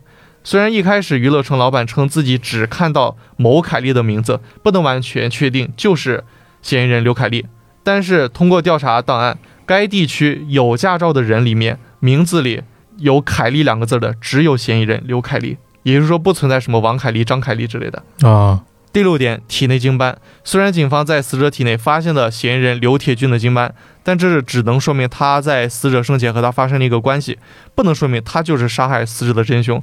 综合以上六点，公安认为可以排除刘铁军是本案真凶的一个嫌疑。而对于这些内容，节目嘉宾也进行了一个驳斥，呃也不算一一反驳，大致进行反驳一下。嗯第一点说他那个动机，他说凶手杀人的动机是一件很难概念化的事情，没有任何一本教科书可以定义这件事儿。而在本案中，凶手既可以是因为死者的言语对他进行一个冲动杀人，也可以同时为了恐吓同伙进行一个蓄意杀人，这本身是不冲突的。他可以有多个动机去促使他进行一个犯案。对，第二点，时间。警方测定的死亡时间和刘铁军自己供述的作案时间虽然并不吻合，但其实只相差了大概两个小时左右。嗯对于尸检中的误差而言，这其实是可以合理存在的。而且，警方是通过胃溶液进行的死亡时间测定，且不说这种方法本身就会产生误差，其次，胃溶液也是要考虑人是有不同体质的，有些人就是消化的快，有些人也就是消化的慢，这是一个无法量化的干扰因素。嗯而关于其他的观点呢，法院组织的专家团队也进行了一个相应的回应。首先是作案手法，刘铁军称自己是先勒住脖子，造成死者昏迷，然后撩起衣服盖住头，再用手把他掐死的。注意，一开始勒住脖子，一开始是勒住脖子，而不是掐住脖子。也就是说，刘铁军是用自己的胳膊肘穿过死者的脖子勒住了对方。嗯，这种情况下是有可能就是勒住了鼻子和嘴，但是刘铁军以为自己是脖子的这么一种情况发生。其次是环境，虽然案发当时没有下雪，但是根据现场照片可以看到，地上当时的地上是有五厘米厚的积雪的，因此律师认为应该是在双方搏斗的过程中导致地上的积雪飞到空中，结果凶手误以为天上下起了一个小雪。然后是公安局认为两人存在在看守所里串过的可能性。但是根据时间记录，两人只在同一个看守所里待了大概十九天的时间，而且两人分属不同的看守警官进行看押，也不在同一个房间内。这种情况下是不会同时进行一个放风的，也就是说，他们如果想要串供，可能性几乎为零。嗯之后是关于死者的尸检结果，警方发现，在死者的背部有多处平行的条状表皮剥落，长短不一，应该是尸体被人拖行后导致的结果。我们再回想一下刘凯丽和刘铁军自称搬运尸体的情况，刘凯丽说自己是把尸体夹在腰上，然后抛尸，不存在拖行的过程。嗯而刘铁军则称，因为尸体太沉，自己是拖着尸体的。最后是警方在死者的下体发现了一道撕裂伤，鉴定后确认这就是死者处于濒死期时留下的一个撕裂伤，符合刘铁军口供说死后还监视的一个情况。嗯但是呢，说实话，由于目前刘铁军已经执行了一个枪决，因此你真要说他就是真凶的话，证据还是不够确凿，毕竟他人已经死了，你没办法再进行进一步确认。因此，而且在他的多份口供中也曾经说他不是杀，他否认过杀人这个事实。因此，法院无法确认真凶究竟是谁。但有一点可以肯定，目前的证据无法认定刘凯丽就是杀害死者的真凶，他最终被认定为无罪，当庭释放。至此，刘凯丽时隔十多年，终于证明了自己的清白。但是呢，他也确实损失了特别多的东西，比如说他的青春、他的家庭。嗯，在入狱这段时间内，他的妻子迫于生计进行了一个改嫁，他的爷爷、他的母亲也都去世了。他的孩子呢，因为他父亲的原因，就长期背负了一个杀人犯儿子的那么一个名头，在成长过程中也受到了一个很大的影响。只能说，确实是挺可惜的一件事情。只是希望就是我国的司法体系能进一步完善，希望这样的冤假错案不会再发生吧。然后对于本案，我还有一个疑问，就是至今，起码在我看完节目后也是没有得到解答的。嗯就是那本驾照到底是怎么回事儿？死者当初到底有没有拿到那本驾照？如果拿到了，那本驾照又是怎么回到刘凯丽家中的呢？这是一个我至今没有办法就是解释得通的一个疑点，啊，刘凯丽自己都不知道，好像。对对，他自己也不知道。所以说，这就是对于本案的一个讲述吧。其实我一开始就是感觉本案更多的就是因为执法机关就是有很多的疏忽造成这个冤假错案，但是我在看到后面，他对他们确实对这个口供是进行了一番研究的，嗯并提出了自己的一个观点，嗯，所以我也不能确实就这次作为一个观众就说他们就是因为自己就就是疏忽大意，不认真执法，也不能完全这么说。其实从结果上来说，这个工作就是疏忽大意。对，确实结果，毕竟你让一个人白白在牢里荒废了十几年青春，虽然说你确实努力过，但是结果不行。就我觉得这个应该算是怎么说，他跟第一个案件不太一样，嗯。就他们对这同样的证据，他们的看法，他们是有就做过研究跟这个推论的，是。但是呢就是你还是忽视错。了，很明显嗯得出的结论是错误的。对对，就哪怕刘铁军他不是真凶，也不能证明刘凯丽就就是是真凶。真凶，对对。你还是要本着疑罪从无的一个原则。我觉得，我觉得这个很关键，因为今天的三期节目其实是今日说法节目组都在都在强调一个事情，就是疑罪从无。你不能证明他是犯人，那他就不是犯人。你不能就是搞什么莫须有啦、抑郁之啦之类的。对对对。然后是刚刚是九几年，九七年，对，九七年，对九七年的一起事件。其实你说起来，其实都已经都是二十多年前的，接近三十年的事情了。嗯，而且他们其实也都是在一几年获得的一个重审嘛。对，对，然后我这起案件其实也是同样的时间点，二零一三年四月八号播出的。然后呢，它的这个重审呢，也是发生在二零一三年的三月份。对我讲的这个案子比较知名，是因为他至少在当年二零一三年的时候，他是挺挺火的一个案，呃被报道很多的个案子知。名的一个。然后他也是我们之前在讲紫禁城沉默的真相的时候，嗯，就我们说了，他是受到这个案件的一个影响。影响跟灵感来源之一吧。嗯他想写那么一部作品，就是《长夜难明》吧。嗯对，然后但是他也做了很多的改动啊，他只是说这个这个有启发是吗？有启发。对这个案件，其实他我可以只先说先说他这个整体的结论吧。就二零零三年的时候，在浙江杭州市市区内啊，发生了一起强奸致人死亡的恶性案件。然后呢，犯罪嫌疑人呢，打引号啊，张高平和张辉是叔侄俩，他们两个人是开这个货车的。两个人呢，在二审时呢，分别被判处了十五年的有期徒刑和死缓。对，然后呢，在二零一三年的三月二十六号，浙江省高级人民法院依照法定程序对这个案件呢启动了再审。通过再审，他们认为呢，二审时这个当时的法院在定罪和适用法律方面的这个内容呢存在错误，撤销原审判决，宣告张高平和张辉无罪啊，就这么一个结果。然后呢，推动这个案件进行重审的呢是乌鲁木齐检察院的一名检察官。尽忠职守了，算是。对，你要想他是乌鲁木齐检察院的啊，这是牵牵扯到其中的一个一个过程吧。然后呢，此时啊，我们可以看到两个人已经在狱中服刑了十年了。对，那这么个案件到底是因为什么原因呢？当年两个人为什么被判处了有期徒刑跟死缓，嗯，又为什么能够就是大白于天，对获得清白。对宣告无罪呢？这个事情呢，要从二零零三年开始说起。二零零三年五月十八号啊，这张高平跟张辉叔侄俩开着大货车从安徽送货到这个上海，啊，零三年嗯。非典的时候啊，这，当时九点钟左右呢，两个人经过一个检查站的时候呢，被拦下了。他呢就是当地的一个就是开出租车的，他说呢让这个两个人让他们带个女孩呢去杭州，但是呢张高平叔侄俩就说他们本来是要去上海的嘛，这个这条路，然后呢杭州也不是终点站，到了呢已经是这个半夜了，不太方便。但是对面的人就说呢有有人接，你反正到时候你走的路上把人放下来就 OK 了，就完事儿了。嗯，两个人呢就反正就答应了嘛，毕竟不仅这种同行啊什么的，这种事情是常见的。就帮个忙嘛，也没什么大不了的。对，所以呢，等到这两个人就是把他送了，在车上呢，他们还跟这个女孩聊聊天，说为什么不你为什么不等第二天搭客车去这个杭州呢？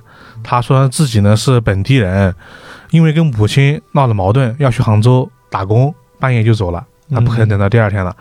他们两个人呢就把他带上走了，到晚上十一点钟的时候呢。他们就还下来吃宵夜，然后这个时候的，这个女孩呢在车上呢在吃豆腐干，这种戏她记得很清楚。当时呢，他们问这个女孩要到哪里下车，女孩就说到杭州这个西站，她姐夫在那边接她。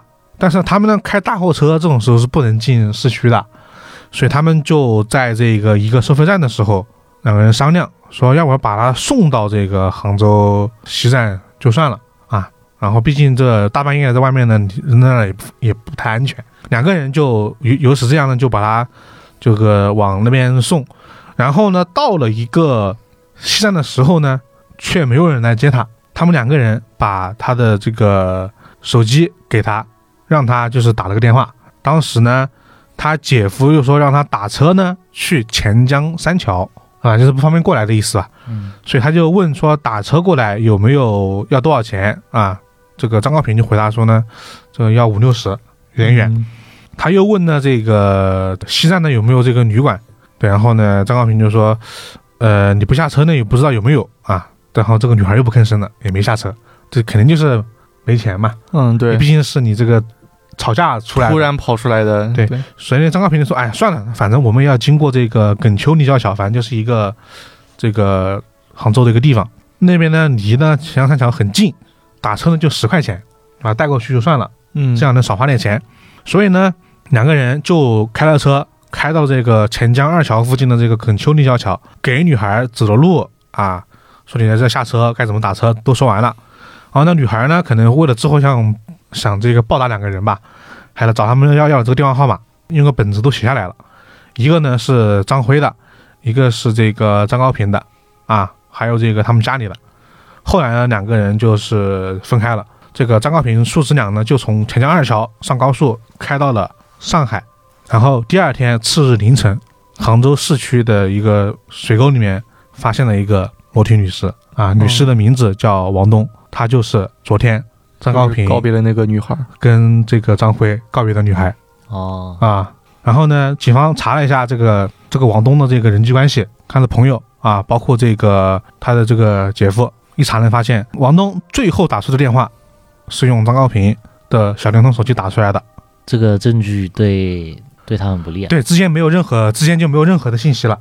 对，啊，对，然后警方最终就直接找到了这个张高平和张辉父子俩，把他们就是带走了。然后此时两个人才知道，那个女孩被人杀对，女孩被人杀死了。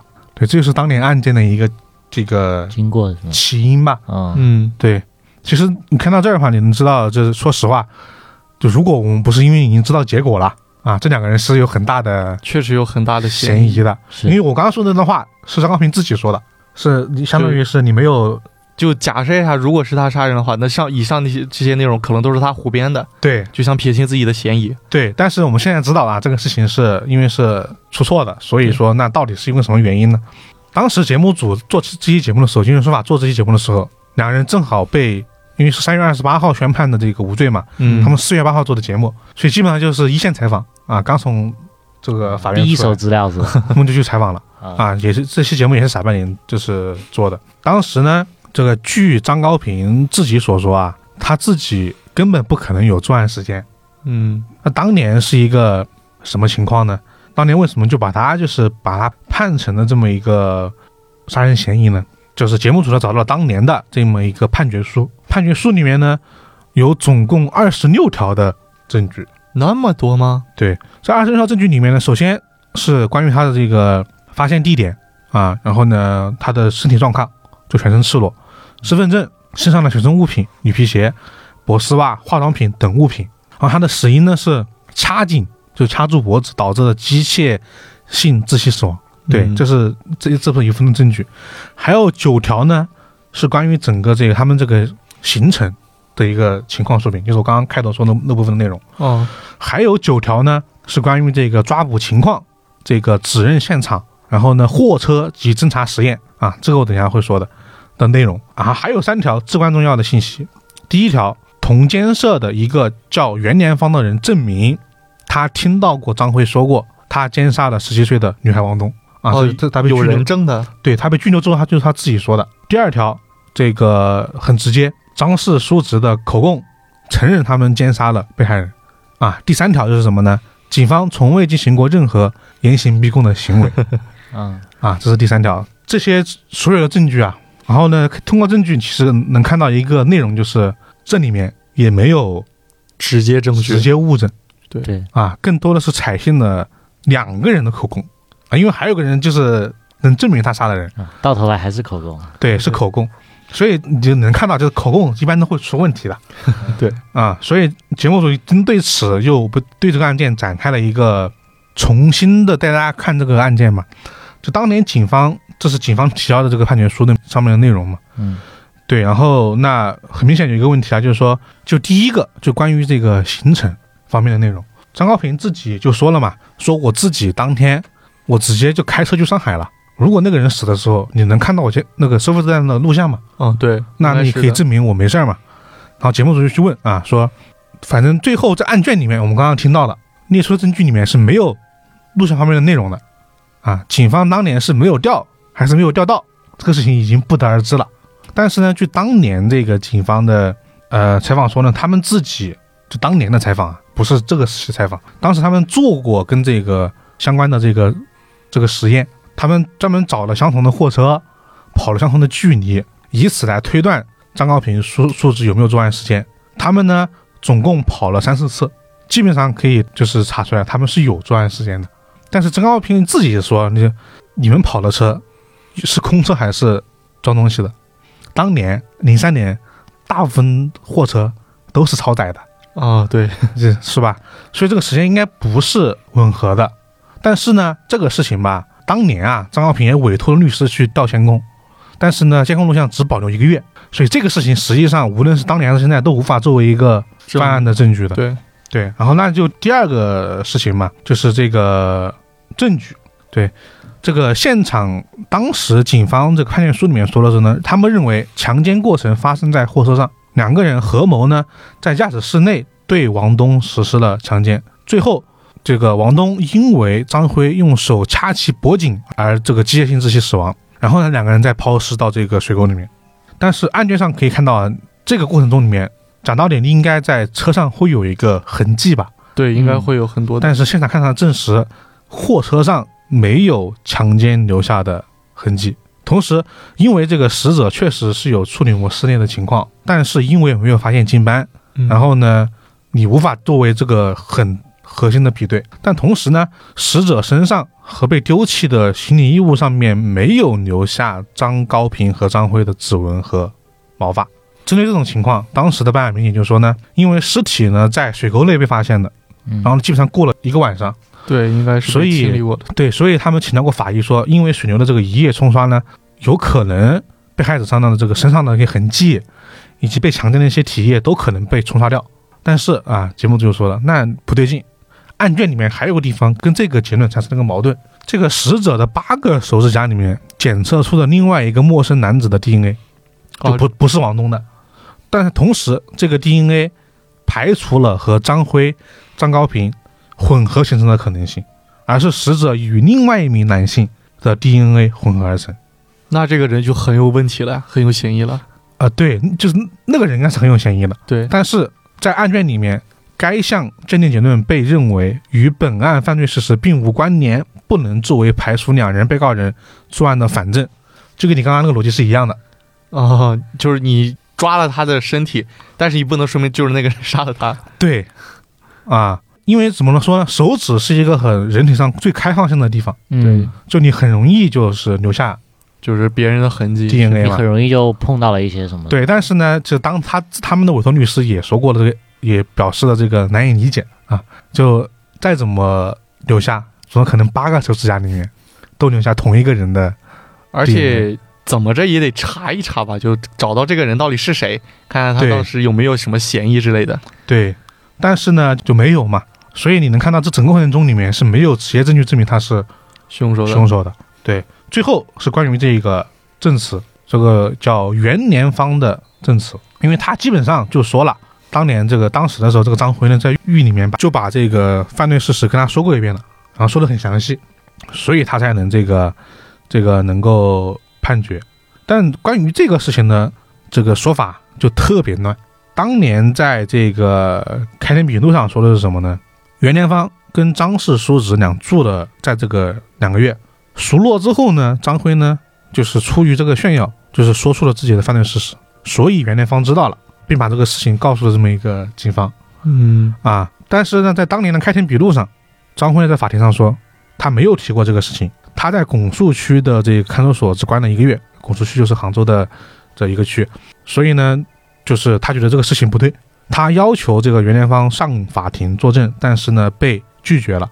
但是在最后的判决书里面呢，袁连芳的这个证词最终成为了一审判处他死刑的关键证据之一，然后二审的时候也采信了这么一个证词。我刚刚说那个三大重要的证词嘛，但在二零一三年的时候，就是这么多年过去了，采访的时候，无论是张高平还是张辉都说，这个袁连芳是一个挠头狱霸。哦，就是欺负其他犯人，啊然后对称霸的那种。对对对，就是会避开很多这个看守所里面的这个空档，就是来打人嗯，啊，来怎么样？他说两个人当时都是被这个人欺负了。对用各种行行为，那种不太显眼的、看不出痕迹的行为给欺负了之后，袁连芳写了一份犯罪事实经过，他俩抄的啊，啊。然后这两人都很惊讶，他为什么能够清楚知道犯罪事情的经过？对他为什么这么清楚？哎，但这个事情因为袁连芳他后来他就是出狱了，中风了，他出狱之后中风了，啊，就说不清楚了。对，但是就是无论你说不说得清楚吧，但有一个疑点就是很怪，是什么呢？张氏叔侄呢是二零零三年的五月二十三号被拘留的，然后呢五月二十九号才送回到看守所，这都是有记录可以查到的。嗯审讯的时间呢是五月二十八号的六点十分到六点五十八分。那他们两个人跟袁连芳所谓的这个接触记录怎么会有那么的长，是吧？呃，其次这个律师就是说，当年这个张高平跟张辉虽然做了这么一个有罪供述，就是在六点十分到六点五十八分中间做出来的。但是从五月二十三号被拘留到二十九号中间还有这五六天的时间，这个时间你就不知道发生了什么事情很奇怪啊，这个，啊。同时，当时的这个录像啊，因为当这个零三年了嘛，嗯，就不像前两个案件那个时代了。九几年，对，它是有这个录像的审讯是有录像的。这个录像呢，看着啊，好像是有这么一个断档的痕迹，但这个被处理过是吗？但这个只是是他们的辩护律师的说法嗯啊，就是节目组也是呈现出来了。但是呢，就算是他们做了这么一个有有些供述，这个供述里面都有很大的问题。无论是两个人，就是作案顺序，嗯就到底是先开车杀人，再抛尸，还是怎么怎么跑，然后还是他们逃跑路线，就杀完之后怎么走的，包括强奸案发生在货车的前排还是后排，两个人说的都不一样。讲道理，这种两个人的口供，就是最新的这个刑刑事诉讼法规定，如果这个两个人的这个口供相互否定，讲道理是不该被采信的。嗯，对但，是当年被采信了啊，以及因为这个他们还有这个指认的录像嘛，就是指认到底是在哪抛的尸嗯啊，在哪个路口往右转往左转这么一个录像带里面也不完整。就比如说我现在走到一个路口，嗯三岔路口、A、B、C 三条路，应该往哪条路走？录像里面是没有的，只有到最终的这个案发地点指认的录像。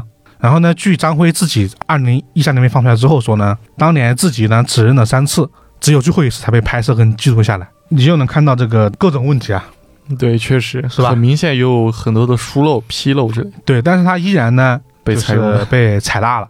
啊，比如这里面的问题就特别多，包括还有一条线索，警方当时为什么没查？那个指甲里面了，呃，除了指甲之外，还有一个就是王东说了自己是要打出租车的，对，那为什么没有查出租出租车这条线？哦，对，因为你下车之后到被强奸杀死之类，他有可能是在打出租车之后，或者是这个打出租车的中间的时候被人给强奸杀害了。嗯，当时的杭州的这个出租车都装有 GPS 的定位系统，嗯，你这样组合一排查就很能够查清楚一些事情王东的行动路线跟一些事情，对，但是当年也没有查啊。这个就真的是疏漏，太皮了，太疏漏了。对，因为毕竟在警方眼里，这个张辉跟张高平是有极其大的嫌疑的。那我们这时候回到这个演播室的这个现场啊，这时呢，他们也请到了这个中国人民大学法学院的教授。这教授就说了，这二十六项证据里面有一个突出的特点就是什么呢？直接证据只有一个，就是他们的口供。都是他们的口供。但是呢，根据这个刑事诉讼法明确规定，要重证据，要重调查研究，要不轻信口供。对，如果只有口供没有其他证据的，不能轻易定案。但相反，如果没有口供但是有其他的证据的，照样可以定案。对，特别是对于 DNA 这样的关键性证据，是更能够决定一个案件的走向的。就因为这个东西的 DNA 检定的成功率高达百分之九十九点九九九九九，对，基本上这个东西只要证出来了，那就指定就是你干的了。但对于这么一个关键的证据，也就是指甲盖上的这个 DNA，警方就是侦查机关却没有去好好的分析和调查，这是很有问题的。嗯，然后此时节目话锋一转，说当年就在这个杭州市中级人民法院做出张高平、张辉案件的一审判决的时候，杭州市还发生了另外一起案件。当时一名大学生啊，晶晶这化名啊，其实都是化名啊。他们去参加学校的这个英语六级考试的时候呢，出门了，一直到晚上九点钟，这个晶晶呢都没有回家。第二天，有人就在大学门口垃圾箱里面捡到了晶晶的红色背包，里面有她的身份证、学生证等等。然后呢，警方呢，就当时他们有人说他这个晶晶应该是打车去考试的，嗯，所以警方对全市的出租车进行了一个排查，最终在晶晶失踪八天之后锁定了犯罪嫌疑人，他是一名出租车司机，叫勾海峰。勾海峰呢承认了自己的犯罪事实，他把这个这个晶晶给杀了，嗯，对啊，而也指认了这个尸体的所在地。他说当时两个人就是因为这个路程以及这个金钱的原因吵起来了。下车之后呢，高海峰起了杀心，把这个人给掐死了。对，但是警方根据他的指认去发现这个晶晶尸体的时候，发现他这个人是全身赤裸的状态，哦，也就是说还是被对强暴了，存在强奸杀人的可能性，但是好像没有展查出什么东西来。对就没有相关的迹象是吧？对对对，一年之后，郭海峰就被判处死刑了。对，因为这个人怎么说呢，就是杀人是肯定的，对，无论是证据还是他的供述，毕竟他是指认的尸体被他埋在哪儿了，对，这个就是一个铁证。之前没有找到尸体，只知道失踪。嗯，哦，包括还有很多其他的证据，这个勒就他他把人给掐死的一些其他的证据都有，嗯都很完善。但节目组呢没有多说啊。然后呢，二零零五年的三月十八号中午，在监狱里面服刑啊，这个时候两个人都已经在监狱里面服刑了。这个张氏叔侄呢，看到了《今日说法》报道了郭海峰的这期目这一期节目啊，《今日说法》里面，《今日说法》的节目，他们觉得勾海峰就是杀害王东的凶手。对，因为他那个作案手法，对包括出租车司机首先，他们都是出租车司机，都是掐死的，死者都是全身赤裸的状态。这个作案手法很一致啊。对，而且都是发生在他们这个应该都是发生在江干区的。那当然，作为司机而言，可能是到处跑的那种。对对对对对，所以反正我们来看的感觉感觉像是一个人了，嗯对，所以他们就觉得说不对，这个人可能是这杀人凶手，所以他们就申诉。嗯但是你这种申诉，说实话没有任何的就感觉你是在垂死挣扎，没什么。啊，对，因为你没有证据嘛。对啊，那个人也没有说自己有杀过人。嗯，在那之后呢，苟海峰被执行了死刑啊，那基本上就已经，反正他直到死刑执行，他没有他都没有说自己杀害了王东。对，啊那就很难去证明这件事儿了。对，然后呢，时间又到了二零零八年的七月啊，嗯当时呢，张氏的叔侄呢已经服刑了五年了。然后呢，他们当时在这个《法制》杂志上看到啊，一个服刑五年的杀人犯无罪释放了。这个人的名字呢叫马廷新，他就是被翻案的。嗯对这个人在对媒体采访的时候呢，他就说他当时写的有罪供述是一个挠头狱霸给代写的，逼着自己背下来，然后再抄写下来的。这个挠头狱霸的名字呢叫袁连芳，但是这个事情发生在河南省，诶，不是在浙江，而且是同一年，零三年嘛。嗯，这个案子感觉跟前面两个还是挺不一样的。我觉得没有那么顺利，不知道为什么。对，因为因为这很怪，你看都是零三年，一个人不可能同时在两个监狱出现。嗯，对，啊，是吧？所以两个人两个人就一直向这个当地的检察院请求去查看这个事情。嗯啊这个时候呢，两个人已经在新疆石河子的监狱里面服刑了。两个人呢一直就去向检察官提起这个诉讼嘛，所以这个有人就看到了，这个人呢叫张彪，他是一名检察官，是检察院就是当地石河子检察院驻监所的检察官。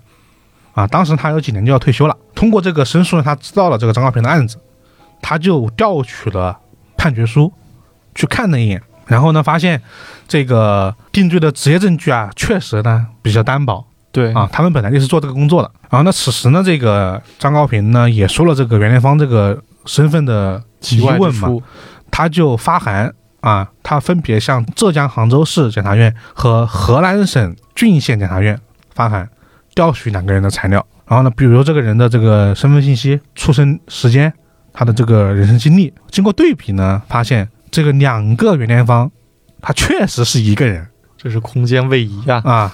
那么问题来了，这一个犯人为什么能够在一年的时间里面同时出现在浙江和河南的这么一个监狱里，检院呢？双胞胎同名吗？那那 感觉和这个戏码有点熟悉呀。所以那就是张彪当时就怀疑，一定是哪个地方存在作假的可能性嗯，对，啊。他也找到了这个袁连芳的判决书，袁连芳呢是因为贩卖淫秽作品牟利罪被判刑的六年。按照这个法律规定呢，判刑两年以上的人呢，需要依法移动到监狱进行服刑，就是你要去监狱里面服刑。嗯，但是记录显示呢，袁连芳实际上只服刑了三年零六个月，然后呢，他很多时候都是在看守所里面被关着在。这个袁连芳呢，实际上呢还被多次调派到外地协助公安机关工作，完成工作之后呢，被予以的减刑，这就能解释他为什么能够在两个地方出现了。哦，啊是这么，那但我有个疑问啊，他到底是协助什么工作对我也挺好奇的。啊？但没有明说啊。然后呢，今日说法制作这期节目的时候，就是四月份的时候，我刚才也提到了，嗯，他们去采访了袁连芳。哦，直接问呗。直接问他已经这个出出那个出狱了出狱了嘛？嗯，这个时候他已经中风了，哦中风了嗯中风了。啊，回答什么只有两句话：一，我生病了；二，我不知道。啊。很可疑啊，这个这两句回答。回复 那你没办法，别人门都不开了，他已经出狱你了嘛，出院了，你他已经问什么出狱了我有权利不回答。他有权利不回答的。嗯是，但是这个事情明显就有问题嘛，因为你这样的话，这个人的口供你到底要不要采信，就是个问题嘛。张彪检察官呢就一直就开始对这个事情记这个申诉材料，他通过石河子检察院向浙江检察院寄过五六次的申诉材料，但是一直等到这个张彪检察官退休，这个案件还没有启动再审。退休之后呢，这个张彪检察官呢依然没有放弃，他联系了一个律师叫朱明勇。朱明勇呢，就是负责马廷西案件的一个律师。他通过这个情况之后呢，免费代理了两个人的官司。终于到了二零零一年的十一月底，杭州市的有关政府才开始了对此案的复查。这一次呢，他们将王东指甲里面提取的 DNA 材料和警方的 DNA 数据库进行对比，结果表明，这个 DNA 图谱与当年杀害金青的郭凯峰 DNA 图谱高度吻合哦，啊。那基本上就是他了。对，所以就因为这么一个原因，有了开头的这么一个结果。但是有一个事情让怎么说呢？大家看了之后，听到的人应该都会很生气吧？我刚刚不是说了吗？这个案件其实是他一审判决的时候嗯，那个案子发生的，嗯。对，所以两个案件的案发时间其实仅仅只有半年多的时间差，他们都是在杭州市那个那个区发生的，嗯。而且就是案卷上的这么一个记载，都是杭州市公安局刑侦支队六大队负责的侦办，但是他没有，他们没有啊把这个联系起来。甚至还有两名办案民警同时参与了两起案件的侦办，但是没有人把这两个事情联系起来，才就最终这么一个结果。然后在朱梦勇看来呢，就是这个办案律师就说了，这个案件其实很简单，如果二零零四年的时候 DNA 检检测结果不符合啊，你只要找到证据，你就可以排除了，嗯，是吧？对，如果说这个二零零五年的时候，郭海峰案出现，公检法系统的任何一个部门去复查对比 DNA，也能及时纠错啊。二零零八年的时候，是吧？袁连芳出现了嘛？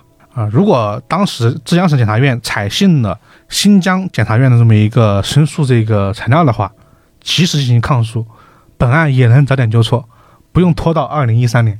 确实，对，确实各个地方都有都有问题。就任何一个时间段，你如果能够及时纠错，是都能早点还两个人的清白。对，但是没有啊。二零一三年的三月二十六号呢，这个浙江省的高级人民法院这不是宣判了嘛？三月二十八号晚上，浙江省公安厅针对张氏叔侄的这个错案做了表态，要调查公安机关在案件中的相关执法问题。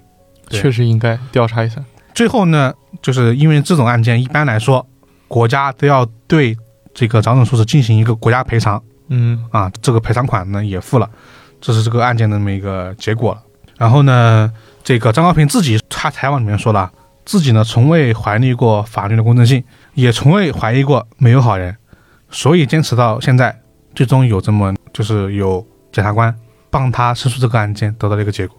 嗯那这个案件的全部过程吧。节目里面其实只记述了关于他们这个案件的一些细节，以及法庭上的一些这个前后的那么一个对比过程吧，没有说到更多两个人的报道细节。这个呢，我们也不方便多说，这大家可以去看一看。嗯，能看到这毕竟是这个挠头狱霸逼他写犯罪事实，那么挠头狱霸是怎么知道的犯罪经过 啊？那我们就不方便展开说了。嗯啊然后呢，最终在节目组就是结束之后嘛，我们上半年也问了说，就是我们这法律是吧？刑事诉讼法规定的很明确，前面也说了，你如果没有这个只有口供，你不能轻易定案的嘛。对，不能破，直接就说这个人就是凶手。对，不能轻易定案。那为什么还是这么个结果呢？这个人人民大学的教授呢，就做了一个结论吧，我觉得很适合做我们这整个一期节目的这么一个结束吧。他就说，现在法律有没有是有的，制度有没有呢？也是有的，也是有的。但是无论是法律还是制度，它能不能得到有效的执行，制度能不能得到有效的保障，这些东西都需要人来执行。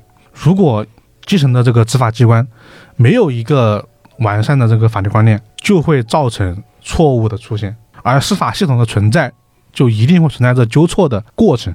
其实我们如果大家看过罗翔老师的内容，也知道法律一定是有滞后性的。啊，他不可能预见你犯罪的发生才可以制定法律。也不可能你犯罪以后立刻就被审判。对，所以说大家也不能因为一个案子就否定整个司法，是吧？因为其实这个，嗯，我们其实三个案件都能看到，无论在哪个案件里面，让这个事情能够重新审理的，其实都是公检法系统的人，有的是警察，是。有的是检察官，对，有的是法院的人，嗯，对，但一定有人是不愿意承认错误的，对，所以说对待错案的这个态度呢，一定要正确，要从错案中呢去找到错案发生的原因。问题所在就不要前面提到过的，对，对，前面提到过的就是你制度再完善，人没有也得是先进的。理念也是没有用的。对，对所以说今日说法才会做这么多期节目。其实不止这三期，还有别的。对，二零零三年其实做了不少，当然也是因为有一个整体这么一个对执法机关这个理念的一个重塑吧。对，然后这就是这么一起案件吧。说实话，看这些案件，我觉得这个零三年这起还好，是因为什么呢？这个时候已经进入了一个相对来说执法记录比较完善的时候了，嗯，很多证据啊就可以保留下是，保留之后还有对比的。嗯，像最早九六年那一起，就没你你都没得对比啊。对，然后这个两个人总共就是做了十年的这么一个冤狱吧。对，所以最后这期节目叫“十年冤狱，谁之罪”啊。其实无论是今日说法节目组本身，还是我们看的时候，你能看到节目组很多地方怎么说呢？隐晦的他隐晦的说了说内容，我们呢也隐晦的说一说，就大家就是只能用一句懂的都懂，你们去看看就知道到底是什么意思？什么什么意思。这里面一定有一些问题之所在的。嗯，当然还幸好是有这个司法的纠错的。好了，以上就是我们这三个案件的案件的一个过程呢啊。这三期节目大家去今日说法的央视官网上都能够找到节目的这么一个相关报道之类的报，道是没有被删除的嗯，啊。我们前两期有一些比较恶性的案件，其实往往都都删掉了，就是怕会引起一些不好的反应。引起一些人就是个社会上的一些不好的反应。这基本上在二零一三年和二零一四年两个年的这么一个节目组的时间线里面都能找到，只要搜索这么一个标题就可以了。啊，我们其实也没有完整的说完。然后呢，大家如果对本期的内容有什么想说的，欢迎在评论区告诉我们。对，如果大家有更多想对此内容进行讨论的话，欢迎加入我们怪异电台的听友群。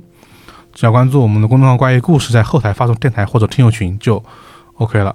好了，以上呢就是这期的全部内容了。我是老根，我是老齐，我是一红，我们下期节目再见，拜拜。拜拜拜拜。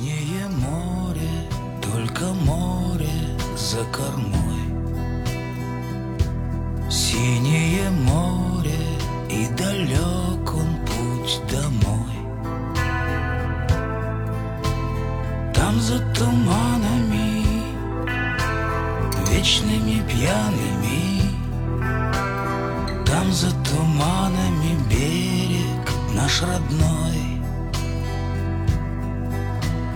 Там за туманами, вечными пьяными, Там за туманами берег наш родной.